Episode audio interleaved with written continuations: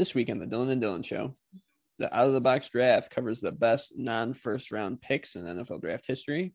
Question and Answer covers sports documentaries versus miniseries and are super teams dead in the N B A. This Week in Sports covers an update on the favorite teams of both Dylan Jesperson and Dylan Holt. And the guys pick the Grizzlies versus T-Wolves, the Dodgers versus Tigers, and the Cardinals versus Diamondbacks.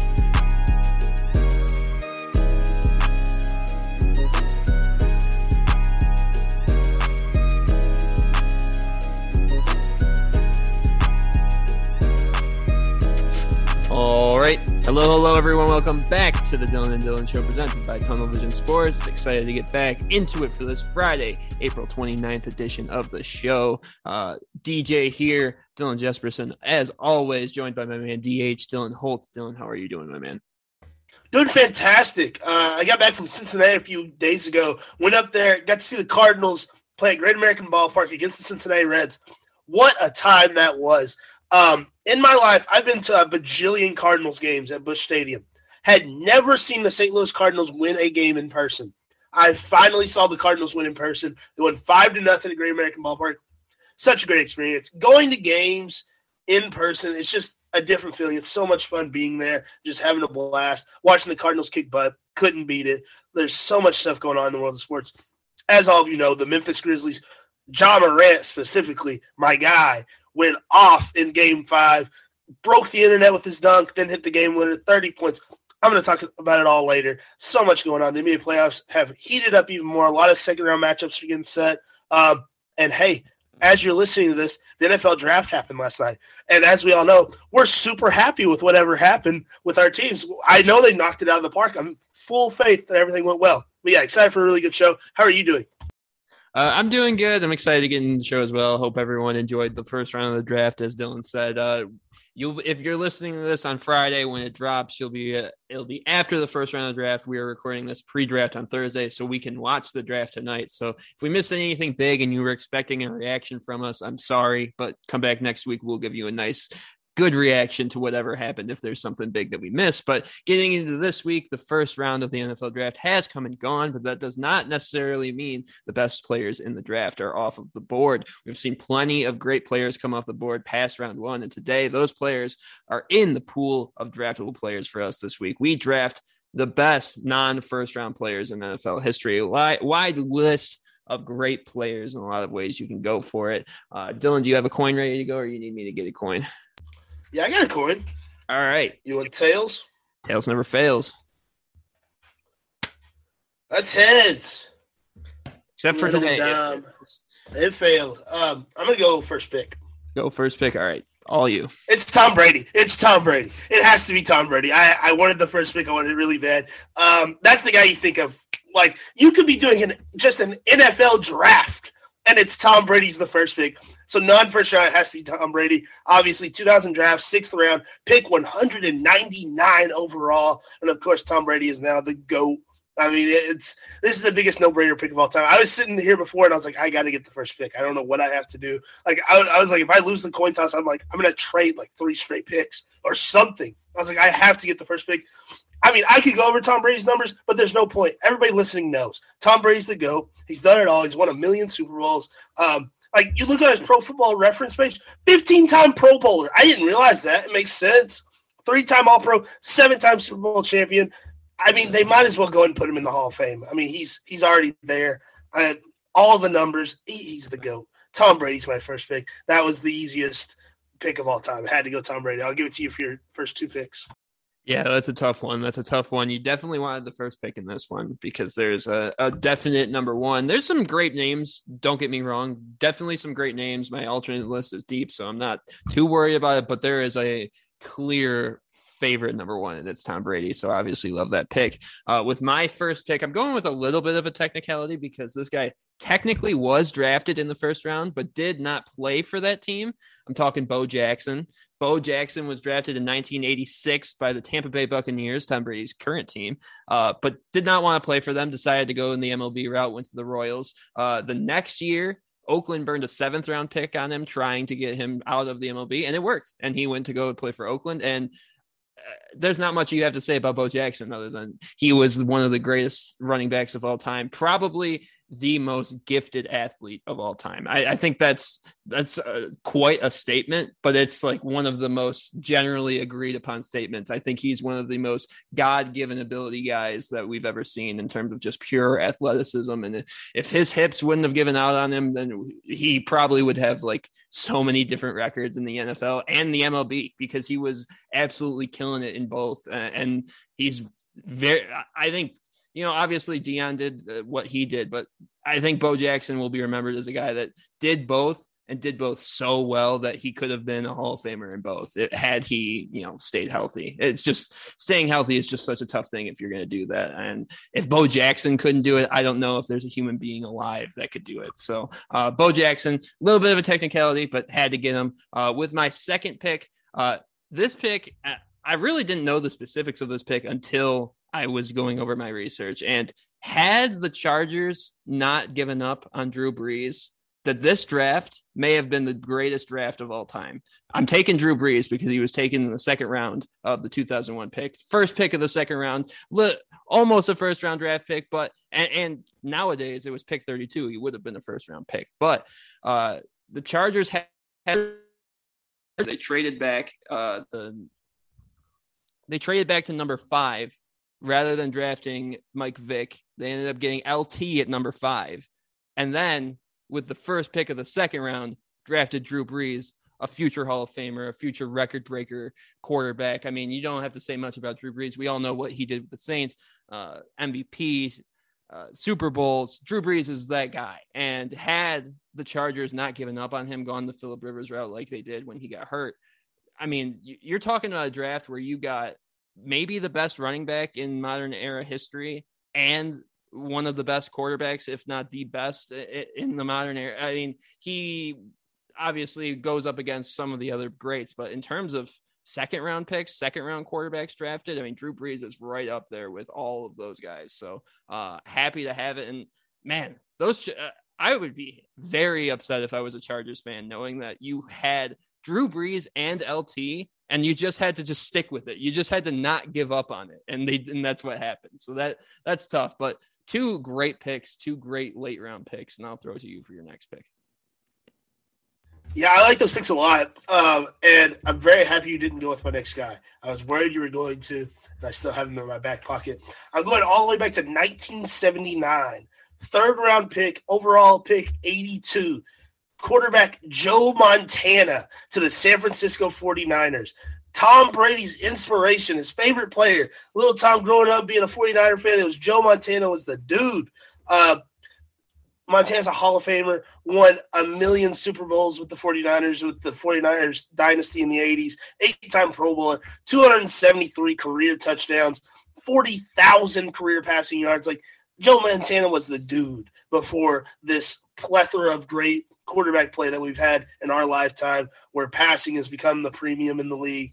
And Joe Montana kind of – it was him and Dan Marino and those kind of guys that led the way for quarterbacks that we see now, which is really cool. So, yeah, I, I didn't – I would have assumed Joe Montana was a first-round quarterback, like top-of-the-draft type guy. I was very surprised to find out he was a third-round pick. But, yeah, Joe Montana, third-round pick, uh, pick eighty-two in nineteen seventy-nine.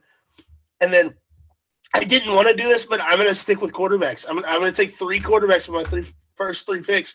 I'm going Brett Favre. Uh, nineteen ninety-one draft, second round, pick three of the second round. I mean, it's Brett Favre. That, that's like, we obviously both watched Tom Brady growing up. Brett Favre was the guy growing up too. Um, Hall of Famer now, eleven-time Pro Bowler, five hundred eight touchdown passes, seventy-one thousand passing yards, did it all, played for – Green Bay, Minnesota, played for the Jets, which I remember that, but like when I saw it, when I was looking at Brett Favre stuff, I was like, what, the Jets? What kind of Madden franchise simulation is that?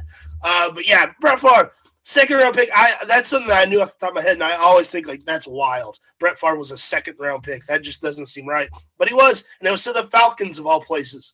So that Brett Favre. Um, and did you know on his Pro Football Pro Football Reference is my favorite website on God's green earth. They always have the players' nicknames. Like in parentheses, he's the country gunslinger or Buckhead Brett. Did not know Brett Favre had those nicknames, and I always think that's fascinating, so I had to throw that in. But yeah, Brett Favre and Joe Montana joined my quarterback trio with Tom Brady. I'll give it to you for your last two picks. Yeah, I had both of those guys on my uh, alternates list. I, I felt that, you know, y- y- there's a lot of quarterbacks that fit this list, and I think there's there's even more that you could throw in there. I think you have to cut it off at some point, and I thought just one quarterback's fine. Let me go with some other guys, but definitely you could go quarterbacks for days. There's way more that you can get on that list. So, but obviously great picks. Can't uh, can't argue with those. For my last two picks, uh, starting off, Uh, I'm going with a guy that's still around the N F L nowadays, still probably uh, a lot of people know who this guy is. It's Michael Strahan from the New York Giants, nineteen ninety-three, round two, pick forty. And it sucks that kids nowadays probably just know him as a T V guy. Like they just know him as the pre-show or the Good Morning America guy or whatever he does now. Uh, it's uh, he was maybe the first elite defensive player that like all of my friends, because he, I, it, I, when we were growing up, we were probably around elementary school when Michael Strahan hit his prime. He was the first defensive player where it's like, okay, that's an elite defensive player. And he might be the best player in the league, regardless of position. Like he was that good when he was on the Giants. Uh, and I was just thinking about when I saw Michael Strahan was a second round pick, because that was cool. And, you know, he's got all the sack records. He's, you know, he speaks for himself, but imagine if the edge rusher position was the way it was back when Michael Strahan played. He would have been maybe the best player of all time. He would have some of the most ridiculous sack numbers if he was playing that edge rusher position, because he fits it so well. And he was playing like outside linebacker for the Giants. So I think, imagine just having him in an Aiden Hutchinson role or a Joey Bosa role, just downhill trying to get to the quarterback. He would have, he would have torn some of those quarterbacks up. And the, Tom Brady might not have been the same dude had that position been the way it was, this, because he would have been going up against Michael Strahan. That, that would have been amazing. I would, I would have loved to see that. And I think Madden, if you can do that in Madden, get Michael Strahan, put him at edge rusher and just see what he does. He would probably be insane.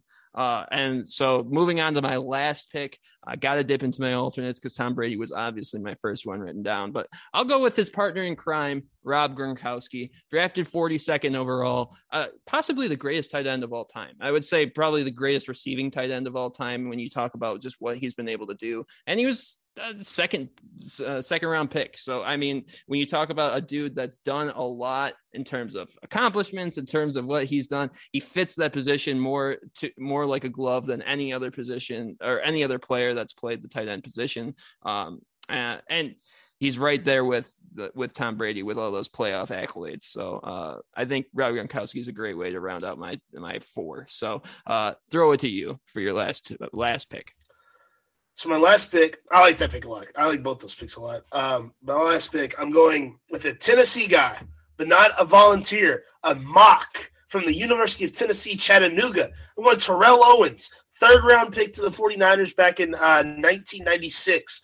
Of course, T O is a Hall of Famer, six-time Pro Bowler, played for like half the teams in the league, um, had fifteen thousand career receiving yards, one hundred fifty-three career uh, touchdowns, one thousand career receptions, or more than one thousand career receptions. I'm not giving you the exact numbers. You can go look at them. It's a lot. It's enough for him to be a Hall of Famer. Um, T O was a guy, like, as a young football fan, your eyes always gravitated to T O. It's like, this guy's awesome. You never knew what he was going to do. He was the, like, stereotypical diva wide receiver. And as a kid, and, like, most kids, like, they don't think, right? They don't think, like, oh, I want to see football players play the game of football. Hum- I want to see them be humble and, like, you, you act like you've been there. No, I want to see T O grab the popcorn and stand on the star, like, do, do cool stuff. T O has always been like an all-time favorite of mine. Absolutely love T O Uh, and I had to I had to pick him here over uh, the guy I was uh, debating between was he and Deacon Jones from nineteen sixty-one. Deacon is probably better all-time when it comes to football. I I didn't get to watch Deacon Jones. I have many great memories of watching Terrell Owens on Sundays and Mondays and Thursdays and whatever else day that you can play professional football. So, yeah, had to go T O with my trio of quarterbacks, and I imagine someone will find a way to get him a ball on my team. Absolutely, absolutely. Jones that didn't make your list. Um, so the I have a few personal favorites that I was never going to pick, but I had to have them on here. Like Alvin Kamara was not a first-round pick. Alvin Kamara hasn't reached the level of some of these other guys. Tyler Berry is my favorite Tennessee Volunteer of all time. And whenever I have a chance to talk about him, I'm going to talk about him. He was like a sixth-round pick to the Kansas City Chiefs.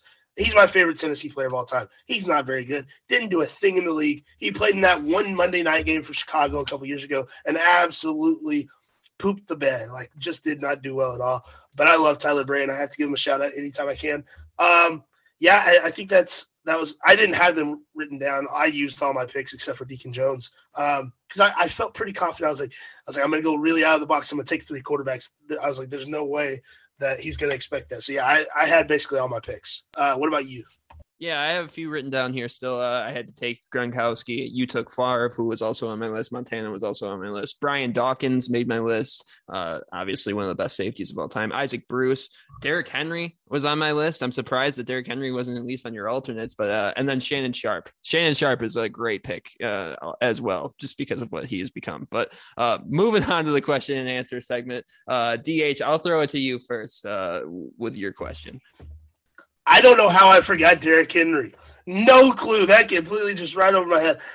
Um, my question, I had to find a way to get this on the show because I've been obsessed with Winning Time on H B O. It came out, it's on like episode eight or nine now. I've watched it since the first episode, and I'm absolutely obsessed. If you haven't seen it, it's a show. It's a mini series, however you want to phrase it, basically surrounding Magic Johnson's rookie year in L A, and just the craziness of the start of the Lakers dynasty, the Showtime Lakers, with Jerry West taking over as owner of the team, all the drama with the coaching staff, the players, Kareem, Magic, just all the moving parts.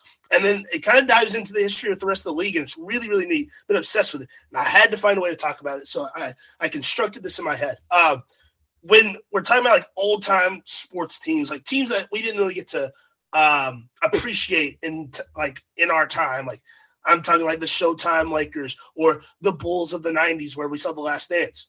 Would you rather experience that through like a docu-series or a documentary like The Last Dance was, which was awesome, or a mini-series like Winning Time on H B O? So this answer is going to be very opinionated. I don't think there's a right or wrong answer to this this question, obviously. It's a, it's a lot more of just what you prefer. Uh, and I, I think with me, it's a lot – depending on what mood I'm in, do I really want to get the hardcore information? Well, then I'll sit down and watch a documentary. But if I want to be entertained, the miniseries are obviously the way that you're going to go in that situation. I think the general public is probably going to say, yeah, we want the miniseries. We want the ten episodes of stuff that's actually gripping. And maybe they take a few creative liberties with the storyline, but uh, we're still getting the general sense of what's going on. And it's got that entertainment factor, obviously. Uh, for me, one of the problems I have with miniseries, especially ones based on real life like this, is I find myself Googling, like I'll pause and Google stuff throughout the show. Like, did that actually happen? And a lot of times it didn't. Like if you're Googling something because it's like ridiculous and you think it didn't happen, it probably didn't happen. They probably it took a few creative liberties, which is, again, fine when you're in that mood, when you're waiting, when you're looking for just the story of what happened. And they take, a, you know, there's some things that facts can't fill in the blanks for. And you've got to have someone that's going to fill in the blanks for those types, for a story to be told in that way. So uh, I, I think just for me, a lot of times I end up d- bogging down the, the, the experience of it because I'm doing all that Googling. I'm trying to figure out, like, did this actually happen? Did this not? And for people like us, like we're we're trained journalists, we kind of have been told to stick to the facts. Uh, it can get kind of like bogged down in my mind where it's like, okay, that didn't really actually happen, but it was based on something that happened. And it could have technically happened because that's not like a, we don't know what happened in those situations. A lot of times when like G Ms are meeting with players and you kind of have to fill in what that conversation was like. Uh, yeah, you know, it didn't actually happen, but we can't say that it didn't not happen. Like, we don't know what happened. So someone's got to fill in those gaps. I think it, it all comes down to what you're you're looking for. Are you looking to really get the nitty gritty facts and, and find something? And there's plenty, there are countless of documentaries that hit that nail on the head. I think The Bad Boys is a great, uh, uh, great example of like just a sit down, you watch one documentary, you get basically the the good facts of what happened. You get the storylines, and you know it's not too in depth, but it's it, you know you get what you're you're looking for. Where you know, if I'm sitting down, I, I want, I have time to kill, you know, maybe I'm on a road trip or something like that. And I want to just, you know, get filled in by this, but also, you know, be entertained throughout the entirety of it. Then those miniseries definitely hit the nail on the head. I have not been able to sit down and watch Winning Time yet, but I definitely am going to, uh, what within the next couple of days, I'm, I'm going to sit down and then watch whatever's already been put out. Uh, cause I, I, I, I think, the good thing is, is like you're picking between two great things. Like these are two of my like favorite types of content is like a mini series or a documentary. There's pros and cons to both of them, but they're like my favorite types of content. Sports content where people put a lot of effort and a lot of time in to tell the story the right way. You really can't go wrong. It's really splitting hairs at that point, but I'll throw it to you. I know you've been a really big fan of this uh, series so far. Yeah, I absolutely love it. And I, I think they've done a phenomenal job. And I think that's kind of uh, solidified by the reaction of the people that are being portrayed in the show. Like Jerry West is furious. I mean, absolutely furious. And if you've seen Winning Time, you know they're painting Jerry West as Jerry West as how people describe him. And Jerry West was not a pleasant person back then, like right after he retired. And I mean, they put it all out there. I mean, it's an H B O show. You, you know what you're getting with H B O. You get everything. And Jerry West is furious, and like he's going to sue the showmaker, going to sue the sue the artist, uh, the author of the book it's based on. Like he is really, really upset, which makes me think that's what Jerry West was like. I, I don't think this is a defamation thing. Like Kareem Abdul-Jabbar is not happy. Magic Johnson's not happy. Magic Johnson has like set up to release a different like documentary series like in response to this, which makes me think a lot of the things being said are kind of on the money, and they just don't like that it's being put out there. I mean, who knows?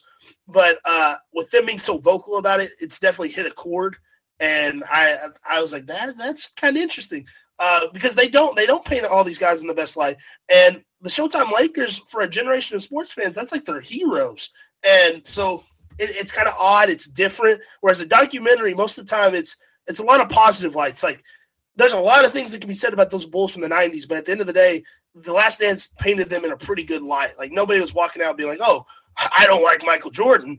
Everybody's like, Michael Jordan's the best basketball player ever. Oh my God. Why? I wish I could have watched the nineties Bulls. Whereas the, the Showtime Lakers, people were like, okay, Magic Johnson, he's flawed, which everybody knows Magic's flawed, but now it's kind of, you're getting visual aid. And I think that's really interesting.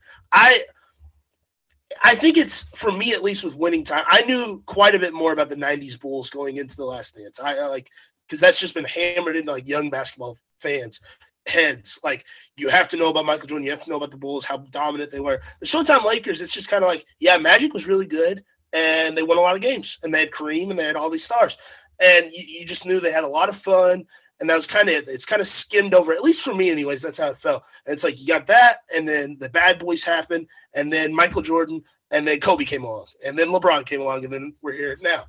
And getting this in-depth look, I mean, we're like, I think, I think it's episode nine comes out this Sunday, and I mean, they've played like four games on like in actually in the show. I think they're like just past the All-Star break. It's like they've taken time to really dive into this first season of Magic Johnson, and obviously, if you're a basketball fan, you know what's coming with him. All the the drama of that uh, rookie playoff run for Magic Johnson. It's gonna be awesome to see unfold.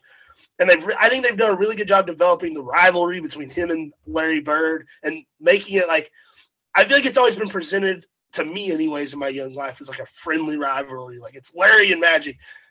Winning Time does not depict it like that. It's like these guys do not like each other, and they want you to know that. And I, I was like, okay, I, this is different. I like this. They're, they're not afraid to attack subjects that are, are kind of uh, touchy, and I, I think that's good. And it's like maybe a documentary wouldn't dive in as much on that. I don't know.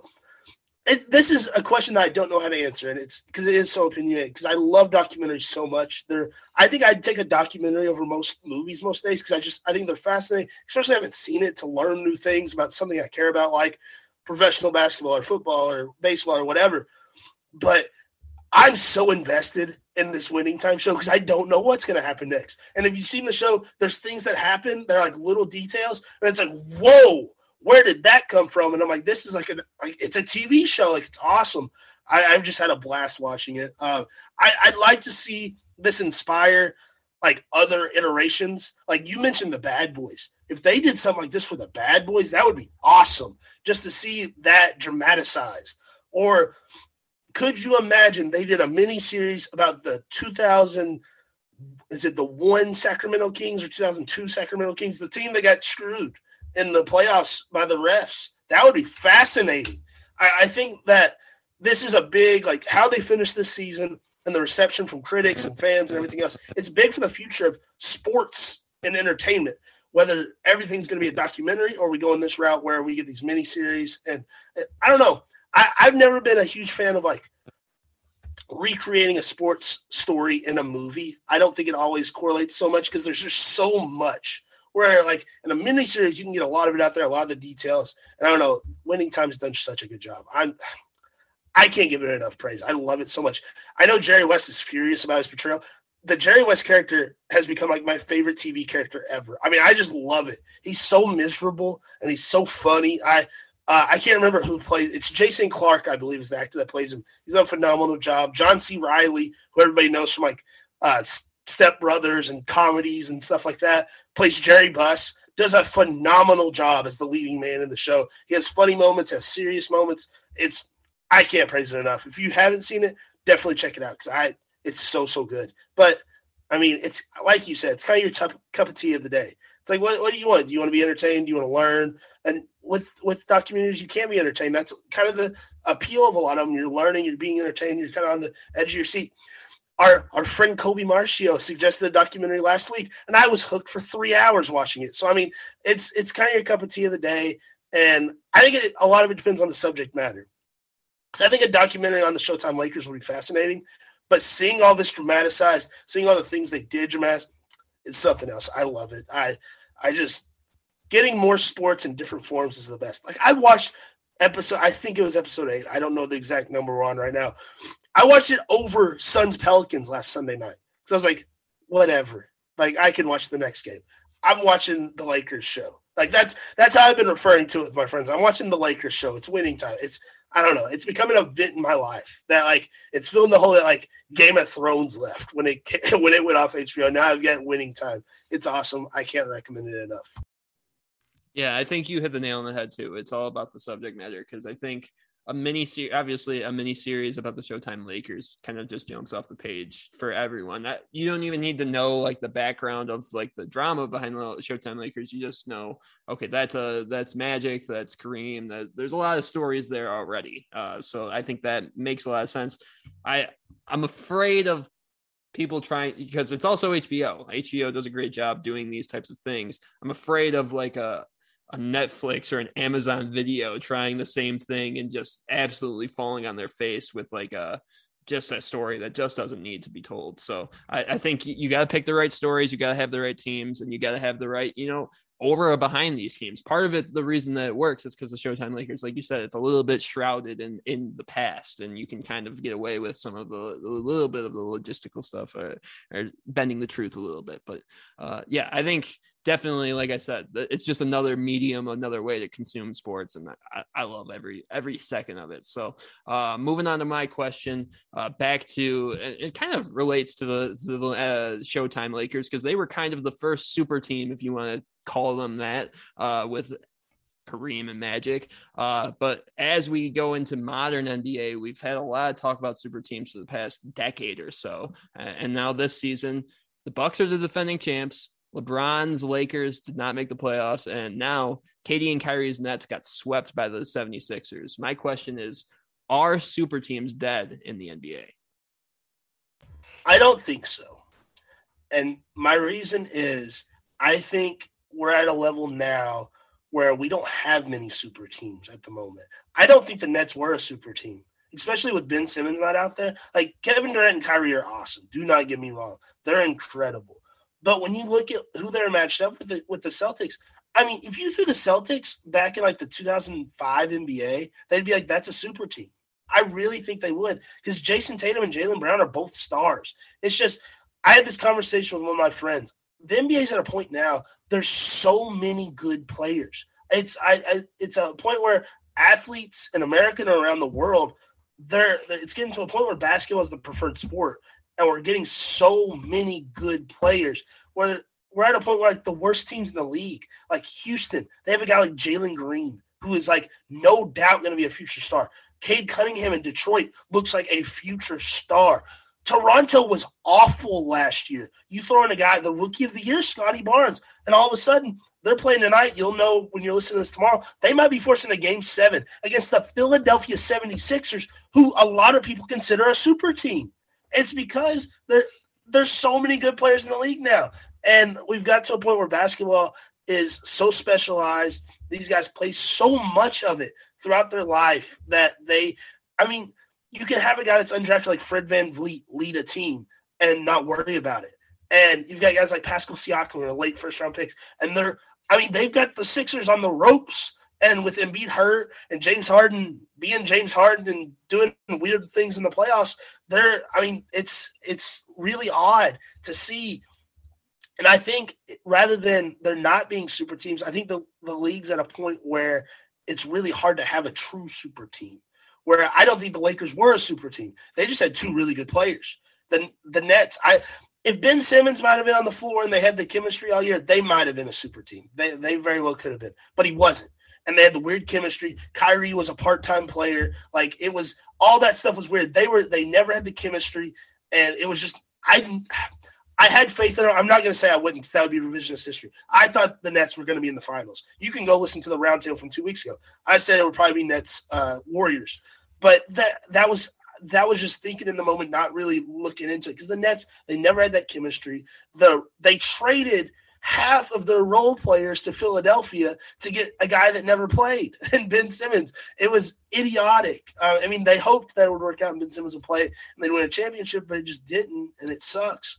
Um, in L A, we freaked out last summer when they got Russell Westbrook. That was a bad move. And again, this is revisionist history. That that was – I don't think that ever would have worked. It, that's that's a weird move for an aging LeBron and Anthony Davis that in this day and time doesn't want to play a ton of basketball, it seems like. It seems like he's got his championship and he wants to hang up the boots. Um, but, yeah, that it's – I don't think there's one true super team. Where, like, the Lakers were the one true super team in the league. The Nets were the one true super team in the league, where, like, in twenty eleven when you had the Heat, that, like, they were – everyone saw that. Like, they were the super team, and they were gunning for them. I don't think it's that way anymore, because there's just so much talent everywhere. Like, Miami is the only team without, like, a true bona fide, like, top ten player left in the playoffs, I guess. Because I, I think you could argue with Minnesota – like Cat and Anthony Edwards, like, they're getting to the point where you can be like, okay, I can make an argument for, like, top fifteen, not top ten. Um, top top top ten's hefty, uh, but like Jimmy, I, I think Cat and Anthony Edwards are probably above Jimmy Butler at this point, and that might just be not paying attention to the Heat. I'll put my hand up and admit that, but I've been watching a lot of Cat and Anthony Edwards. They're incredible. And Anthony Edwards is twenty years old. Anthony Edwards won't be allowed in a bar until August. That's crazy. He is a puppy, and he's doing these things in his first playoff series. I just – there's just so much talent, and I think we're going to get to a point where we notice that we don't see these super teams, because a lot of teams are just super teams, because there's there's just so much talent. Like, if the Grizzlies keep their core together, and they wouldn't have to add anyone, and they could be a super team in a couple of years. Just because they just have good basketball players. I think that's a, it's an interesting spot the N B A's in, where you can just have guys on your team that are all good rather than two good players. Like, I think it's more valuable to have, like, what the Warriors have going, where they obviously have really good players. They have Steph and Clay and Draymond. But you got guys like Jordan Poole, who's not, like, coming into the season, they're not like, okay, Jordan Poole, he's a superstar. That's our fourth star. Jordan Poole. No, that that's just a guy on the roster that stepped up in a huge way. They got guys like Jonathan Kuminga. They got guys uh, that just make big plays all around the court. Andre Iguodala. I think that is going to be more uh, valuable in the future of the N B A, and we see it now, like what with the Bucks did last year, what the Suns have done. The depth has become more important than having two superstars, three superstars. But who knows?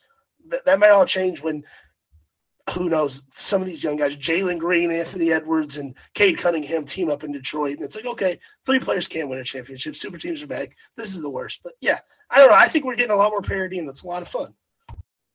Yeah, I think he – I'm going to echo a lot of what you said, but I think the traditional go acquire top two, top ten talent, and then just let everything else figure itself out later, I think that's dead. I think that's the type of super team that's dead, the kind of LeBron way of, of forming your team. Go just – grab the best player in the league, grab another really good player, and then a bunch of minimum con- role players on minimum contracts. It just doesn't work anymore. I've said it countless times as the Lakers season was ending, that roster stunk outside of their top three. And, and you can include Russell, because Russell Westbrook did not play well, but he's still way better than the guys that they had on that floor at the end of the season. It was, I mean, it was like Stanley Johnson, Avery Bradley. It was not a good team. Uh, and that's the problem with constructing a team like that.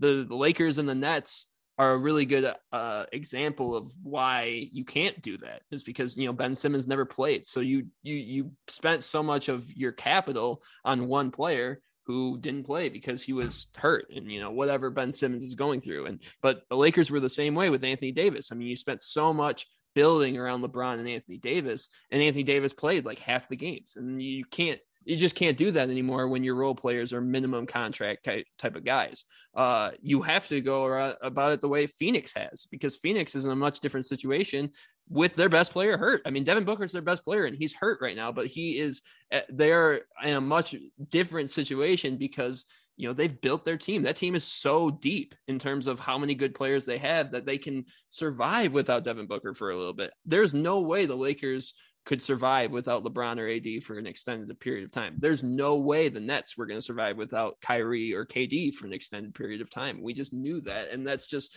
the way of the past nowadays. We can't have teams cannot be built that way, because you're, you're going to waste an entire season if someone gets hurt, and guys get hurt. It's just a, a, a fact of sports. Guys are going to get hurt.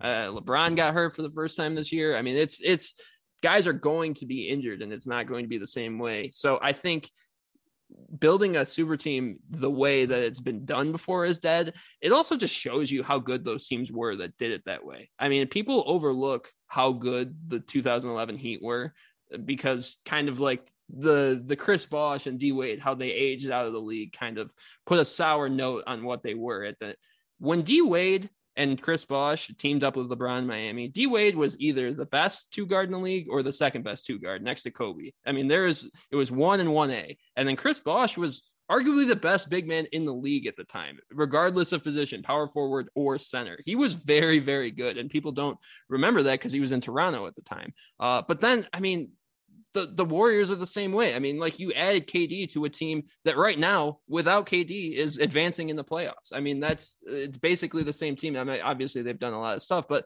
uh, you're looking at two very good, well-constructed super teams. They were not your run of the mill, let's just go grab the two best players in the league. That they were very well constructed, down to the point where the, the Heat had Ray Allen, one of the best shooters of all time, as one of their minimum contract guys. That's the, that's where we're at, where we're not, you're not going to find guys like that anymore who want to just go win a championship, be a minimum contract guy, and be LeBron's sidekick or K D's sidekick or whatever it may be. You got to build your team the, just the general way teams have been doing it. And I think teams like, like you said, Memphis, I like the way Detroit's done it. Phoenix is kind of like the pinnacle of what we're looking at now. That's what a super team looks like now, where it's like you've built so much of your team. You've drafted DeAndre Ayton, you've drafted Devin Booker, that you just add a guy like C P three, who was, you know, top fifteen, top twenty in the league, definitely an aging star, but made your team a super team just because you had so many good players already. And that's, I think that's the, the blueprint that teams are going to go by for the, for the future. You've got to build your team first, then go acquire the, the superstars that make you a super team. Um, And then it's it's way easier to do it that way. Then you go find a good fit. Then you go find a guy like Chris Paul who's looking for a team, uh, maybe signs for a little bit less to go lead a good team like that. Uh, that makes more sense to me than just, hey, we're going to go buy Kevin Durant off the free agent market and let's just go see what happens afterwards. It's just, I, I don't think uh, it's going to work out that way anymore. It just shows you how good those teams were that did it that way and, you know, where we are in the N B A nowadays. Yeah, I think free agents going to notice that too, where they're going to, they're, they're going to stop thinking, okay, I can hit up, I can hit up Kyrie and we're going to go to Brooklyn and everything's going to be hunky-dory. We're going to win a championship. They're going to do kind of like what DeMar DeRozan did, where he saw Chicago's got a good thing going. Hey, why don't I go there and help them become better? And they have a good unit around me. We could win some basketball games. Obviously, it didn't pan out like they wanted to, but Lonzo Ball was also hurt. They were a really good team with Lonzo Ball on the basketball court. That uh, Chicago-Milwaukee series might have been a lot different. I, I think that might be kind of the the run-of-the-mill way things go now instead of, oh, let's go form a super team in Brooklyn or Miami or the big market. Well, Chicago's a huge market, but you get my point. Uh, what Chris Paul did, what DeMar DeRozan did, I feel like good players are going to start seeing that. They're going to be like, okay, let's go do that. That might be the solution to all this. Just it might be the new wave of super teams where it's like a lot of good players around a better player. I, I would like that a lot more. And it might be a, why we have a lot more parity now, which I'm all for.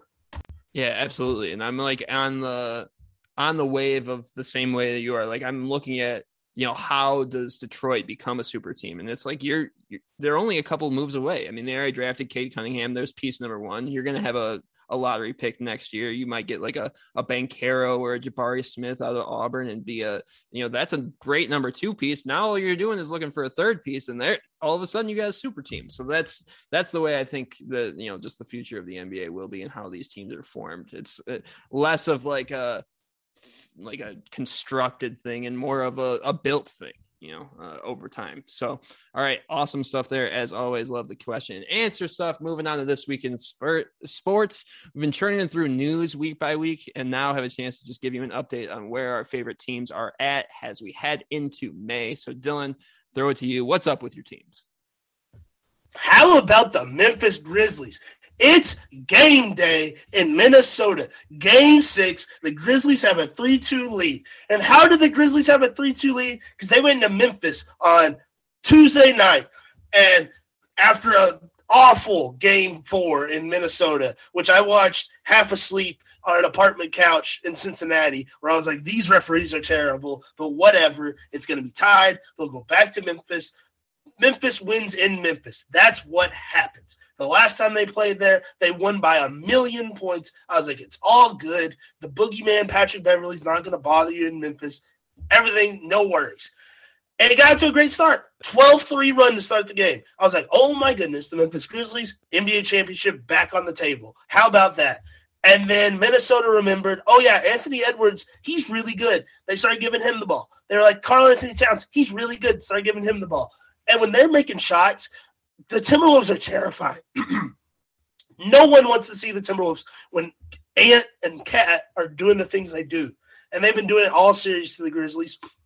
And it looks really bad. Like around the third quarter, I was like, man, I want to turn this game off. I don't want to watch it. Ja was playing very poor. I was like, is Ja hurt? I don't know what's going on. And then Ja decided to be a silly goose.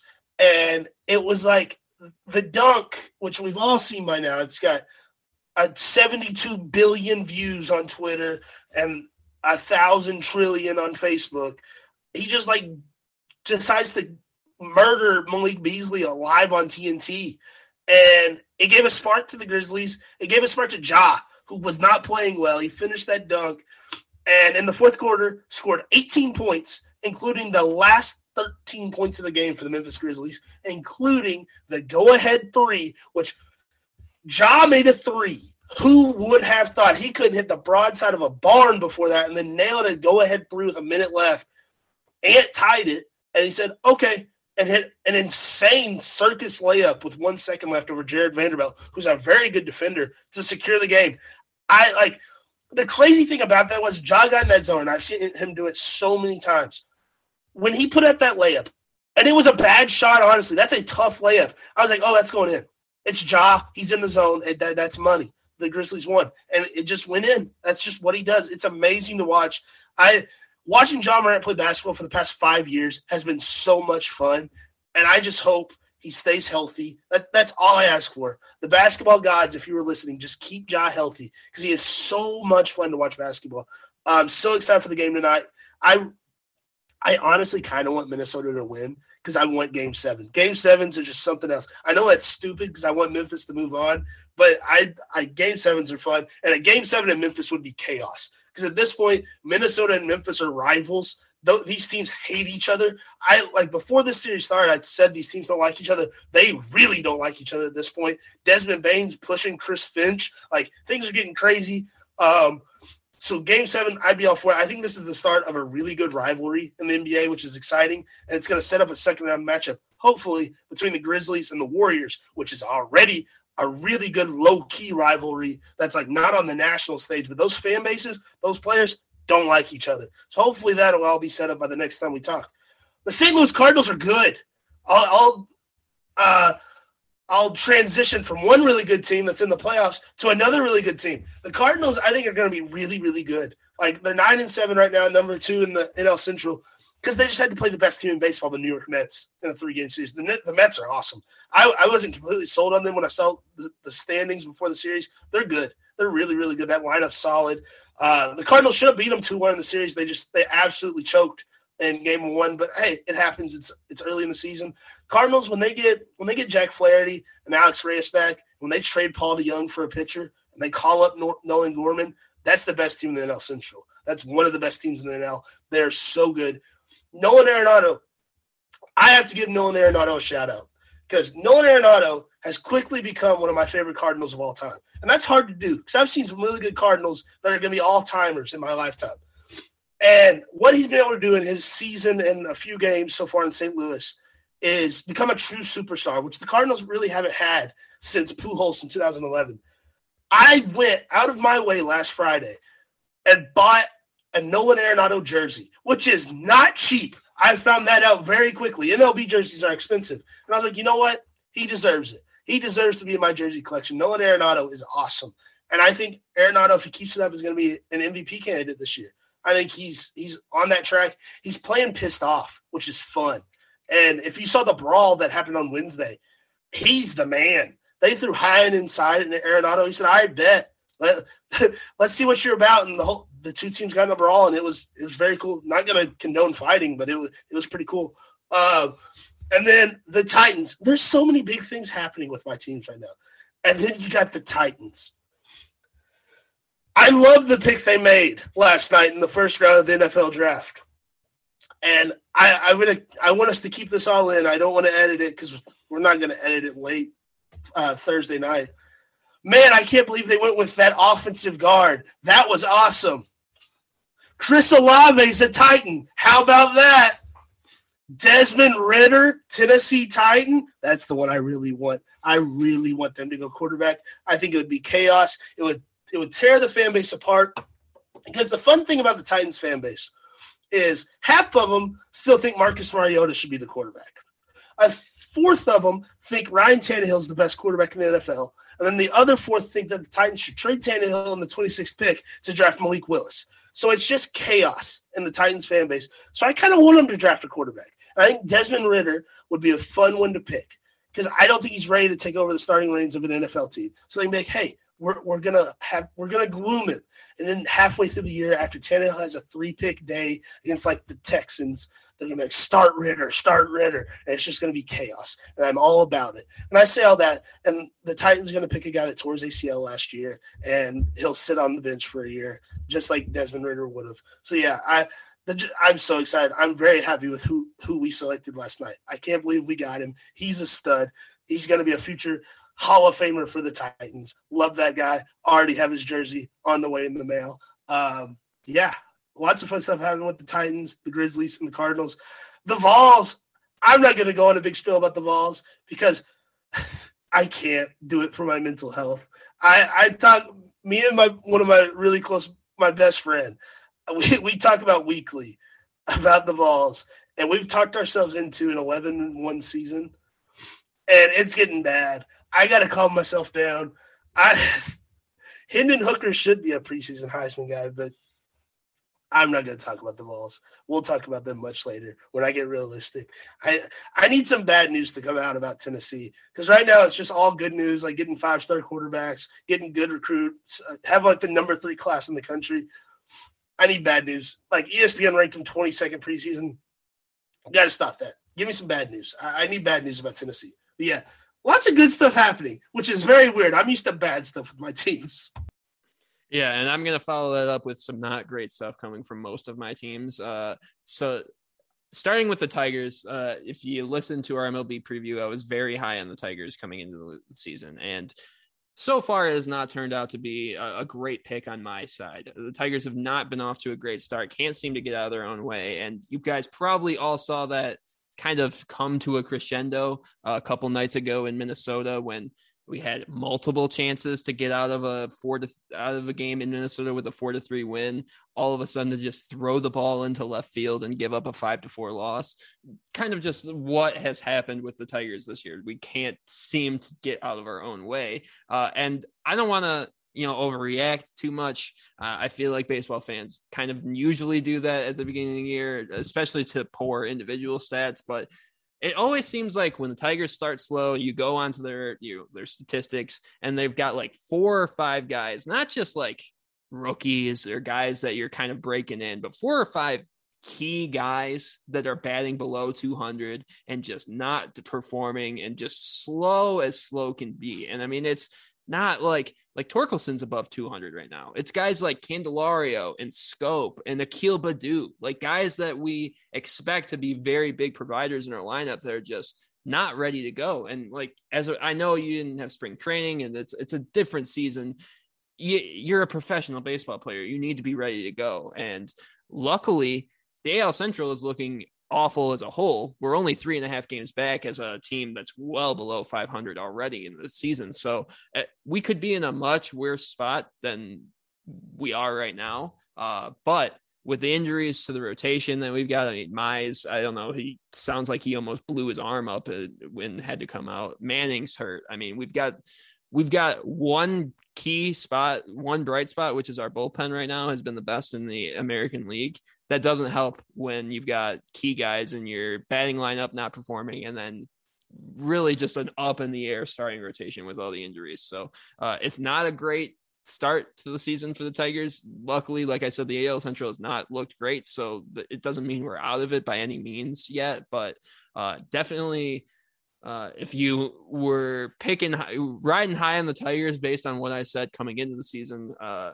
I'm sorry. Uh, uh, I was a little bit over the top with them, but uh, I still think near the end of the season, they'll be, you know, in that two or three spot in the A L Central. Once, once if they're at full strength, we'll see what happens with Casey Mize and all that. Um, you guys will know more about the Lions than I do. Hopefully with the news and the way that it's going, Dylan was right, and Trayvon Walker's going number one overall to the Jacksonville Jaguars, and Aiden Hutchinson falls into our lap at number two overall. If that happened, I'm happy. If that if that happened and we didn't take him, I think that's going to be the bigger thing, and that will be something I'd have to react to next week. If if Aiden Hutchinson fell to number two and we still didn't take him, that would be probably the biggest concern right now for what's going on. I think it's pretty locked in that we'll end up getting Aiden at number two, which is going to be great. I think, uh, like you like you said with Nolan Arenado, I, I got to get an Aiden Hutchinson Lions jersey right away because I think that's just such a perfect fit. Uh, and he's a, I mean, I think people have kind of worn out of Aiden Hutchinson because he's been the number one guy for so long. You kind of, people are looking for reasons to take him off of that pedestal. He's great. I've seen him play. I've seen him do what he does. All you have to do is go back and look at that Ohio State tape. I mean, he had three sacks against two of the best offensive tackles in the nation last year. The dude was, has a motor, and the dude is just one of those pass rushers that you don't come around all, all the time. He just finds his way to the quarterback, whether it's by blowing over dudes or making or being faster than the tackle. He does everything. He's got everything for you. So uh, if the Lions got him, I'm happy. And then I think we're both looking for Desmond Ridder near the end of the first round, because I'm hoping that, you know, a couple other quarterbacks go off the board and the Lions are sitting there at thirty-two with Desmond Ridder on the board. And that could be your second guy. That could be your next Jerry, or your replacement to Jared Goff. Uh, I think same way, you know, he's not ready to go right away, but uh, he definitely, he definitely has the the potential. I think a very high ceiling for a guy like that. And I think overlooked for, I mean, I, I, I know Malik Willis is blowing people's minds with the, the, the workout that he had. Uh, I know people have been high on Kenny Pickett all year. I mean, we were high on Kenny Pickett during the, the, during the college football season, but Desmond Ridder was one of the best players on a playoff team. Uh, he was one of the very, the sole reasons that Cincinnati team was so good on offense was because Desmond Ridder was very, very good quarterback. So I think whatever N F L team ends up with Desmond Ridder is going to be happy. Uh, and then moving on to Michigan, there's not much to talk about with on the football side. We'll like, like you said, we can get into that later, but this week we did get some news in terms of the N B A draft. Hunter Dickinson's announced, announced his decision to return. Musa Diabate, Caleb Houston, both testing the N B A waters. And I think that's going to be really interesting to watch what happens with those two, because Michigan's been pretty active in the transfer portal too. The Terrence Shannon Junior from Texas Tech is pretty much slated to be going to Michigan. It's almost a done deal.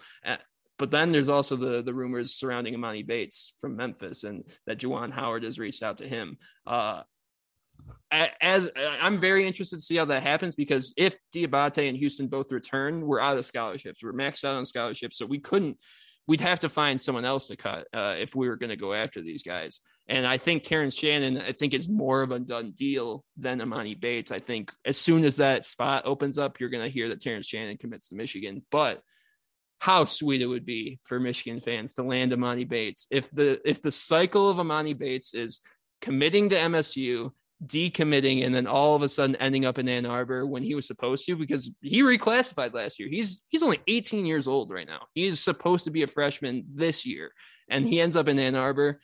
That would just be so sweet. That would be such a fun, like, s- completion to that cycle. And he's talented. I know a lot of people are down on him because of what happened in Memphis.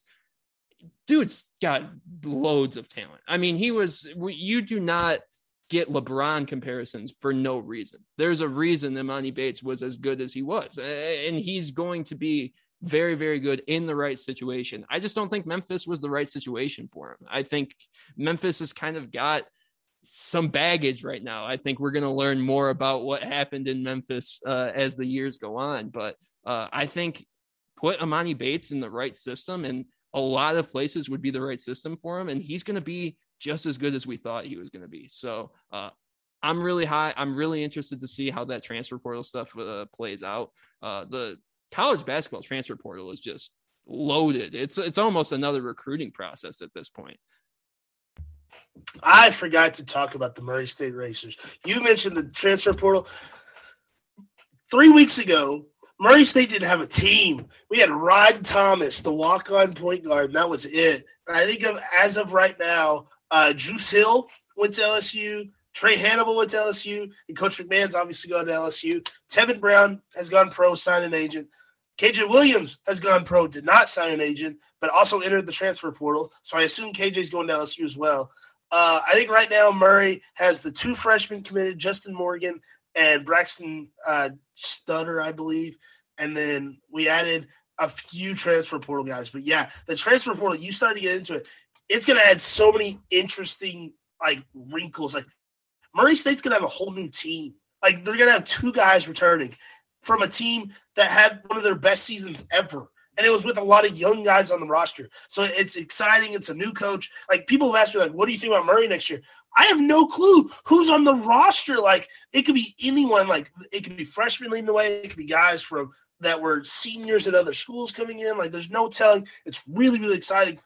And the, it's the different aspects of, like, looking at, like, Michigan and Murray State, like how they attack the transfer portal, where Michigan's going over, over after a guy like Imani Bates or Terrence Shannon Junior, who are superstars. Like, obviously, Imani Bates, like you said, all the stuff in Michigan or in Memphis. Um, I I watched him play against Murray State, which obviously it's not the competition that you're going to see in the Big Ten. But, I mean, K J Williams, hypothetically, that's a pro power forward that Imani Bates was going against.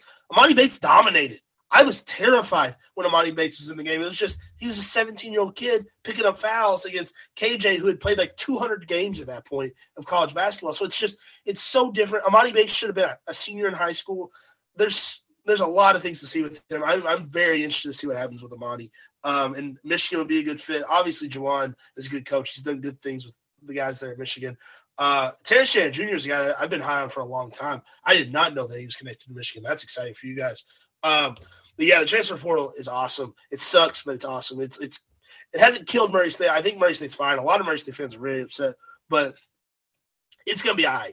I think Murray's going to add some really interesting pieces. Murray's a very attractive mid-major program, and guys that have played at other schools are going to see, like, oh, I can go play for Steve Prohm, who helped put Isaiah Cannon in the N B A, Cam Payne in the N B A, Tyrese Halliburton, Monte Morris. Like, he's a guy that just puts point guards in the league, and Murray State puts point guards in the league. Like, Murray's going to have a guy in the N B A this year. Tevin Brown's going to get drafted. Like, there's so many good things about the program. Like, Murray will be fine. Programs like Murray, Michigan, the programs that have winning cultures, the transfer portal is not going to kill. It's only going to help. They're going to get guys from programs that are not winning cultures. That's what's going to hurt. It's going to be harder for young coaches to build programs up. They're going to have to use their charisma and just real instincts to get guys, which more power to them. That's it's really going to weed out guys, and you're going to see the great coaches, the greatness in people. Uh, and how they build programs where there's not really a program there to begin with. So it's going to be interesting to see all of that play out. Yeah, it's, I mean, it's just added another wrinkle to this whole thing. It's almost, like I said, it's another recruiting process in itself. So uh, a lot of fun to watch out for. Uh, it's picks time. One N B A matchup for us, obviously. Dylan's Memphis Grizzlies going up against the Minnesota Timberwolves, but we're also going to be picking uh, my Tigers versus the Dodgers in a three-game series, and the Cardinals and the D-backs in a series as well out in Arizona. So, or actually, that's in Saint Louis. That's at Busch Stadium. So uh, we'll start in the N B A, though. Your Grizzlies looking to close things out on Friday against the T-Wolves in Minnesota. What do you like there, Dylan? So normally, if it was this situation with me being super, uh, super, super superstitious, I would be like, okay, I'm going T-Wolves. I, I, I just want to be like, okay, it's the Dylan curse on the T-Wolves. But I refuse to pick the T-Wolves. I don't like the T-Wolves. The T-Wolves have rubbed me the wrong way this whole series. I like during the regular season even, like I was like, man, like these guys are really getting after it. I mean, it's a Pat Bev-led team. That's what they do. And um, like we talked about earlier in the year, like there's guys on this team I really like. I really, really like Anthony Edwards. I really like Karl Anthony Towns. Jaden McDaniels is awesome. He he's done really good things all series and doesn't get any shine. But I can't I can't pick them. I just can't. They've rubbed me the wrong way. They, they just give me a bad taste. I, I don't know. Um, I think this is the start of a really good rivalry, like I said. But, yeah, I'm going to go with Memphis. I think both of us picked Memphis in six to begin with. So it's kind of poetic that this is where it's coming to. So, yeah, I'm, I'm going to go Memphis in six. Closing it out on the road, that fits this Memphis team so well. They're going to get to go in there and talk so much crap if they if they do this in Minnesota with Cat earlier in the series saying, oh, we're in Minnesota now. Be a very poetic ending to the series. So, yeah, I'm going to go Memphis. I got the T-Wolves. I only – from the perspective that I want a game seven in this one. I think this has been one of the more entertaining series uh, of the, of all the series. I think it's been a very entertaining first round, but I think, like you said, a game seven of this series would be a lot of fun. I think Memphis kind of found that right at the end of that game, uh, game five, it felt, it felt like they kind of felt their, their rhythm. Like that was what we got to turn, turn to Ja in the big moments, but we've got other guys that can step up and, and, in big moments as well. So I I feel like the momentum that Memphis is riding probably is a better bet, but I, I'm just picking the T-Wolves just because I, I want that game seven. I think it would be a lot of fun to see that game seven in Memphis. Uh, so we'll move on. Detroit is going out west to play the Dodgers. Tough series uh, for the Tigers in a, in a tough spot. Uh, who do you like in that one? Uh, I'm going to go with the L A Dodgers uh, because I know the Dodgers are a super team. We talked about super teams in the N B A earlier. Uh, super teams are for sure alive in the M L B, and there's one in L A, and the Tigers are playing them this weekend. And I don't know if I would pick against the Dodgers all year in this series. I'm going with the L A Dodgers.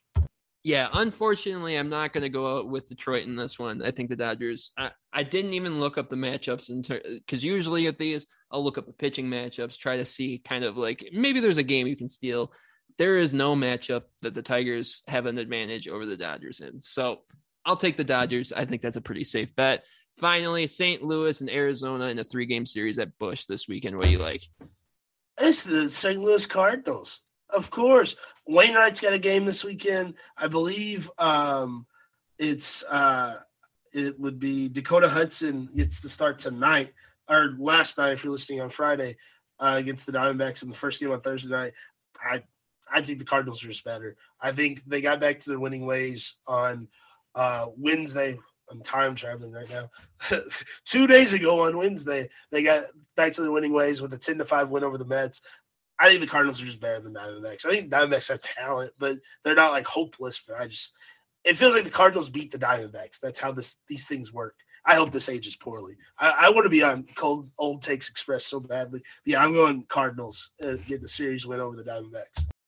Yeah, I'm echoing you right there. I think the, the Cardinals are just the better team at this point. I think, you know, you're riding the momentum of the the early start that you guys have been on. I think, you know, I like I like the Diamondbacks. I think they're a young team. They've got some good stuff going on in Arizona, but I I, I think Saint Louis is the team to to beat in that. It, right now, they're the team to beat in the N L Central. I did notice that when you got on that you were wearing your Diamondbacks hat, so that's hilarious. Uh, uh, that's going to do it from us at the Dylan and Dylan Show. Any final thoughts before we take off, Dylan?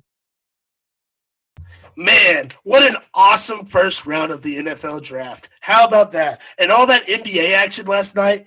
The Raptors and seventy-sixers. How about that game? That was awesome. I can't believe all that happened in Toronto. That raucous crowd. Jurassic Park lost their mind. All that stuff Doc Rivers said. Joel Embiid said some stuff too. What a night in the world of sports between all the N B A action, the N F L draft round one, all those surprises, the trades, the drama, the social media. Man, what a time to be a sports fan. The Cardinals Diamondbacks was one whale of a game. Great time to be a sports fan. Can't wait to be back here next week to talk about it all and everything that happened between now and then. Uh, yeah, that's D H signing out. All right, that is going to do it from us here at the Dylan and Dylan Show. Here's where you can find us. You can find the show at Dylan Dylan Show on Instagram and Twitter. You can find Tunnel Vision Sports on Instagram at Tunnel Vision Sports underscore, on TikTok and Twitter at underscore T V Sports, Facebook and LinkedIn at Tunnel Vision Sports, and on the web at T V Sports Mag dot com. Thank you so much for listening, everyone. Have a great weekend. Enjoy the rest of the N F L draft, and we will see you all next week. Goodbye.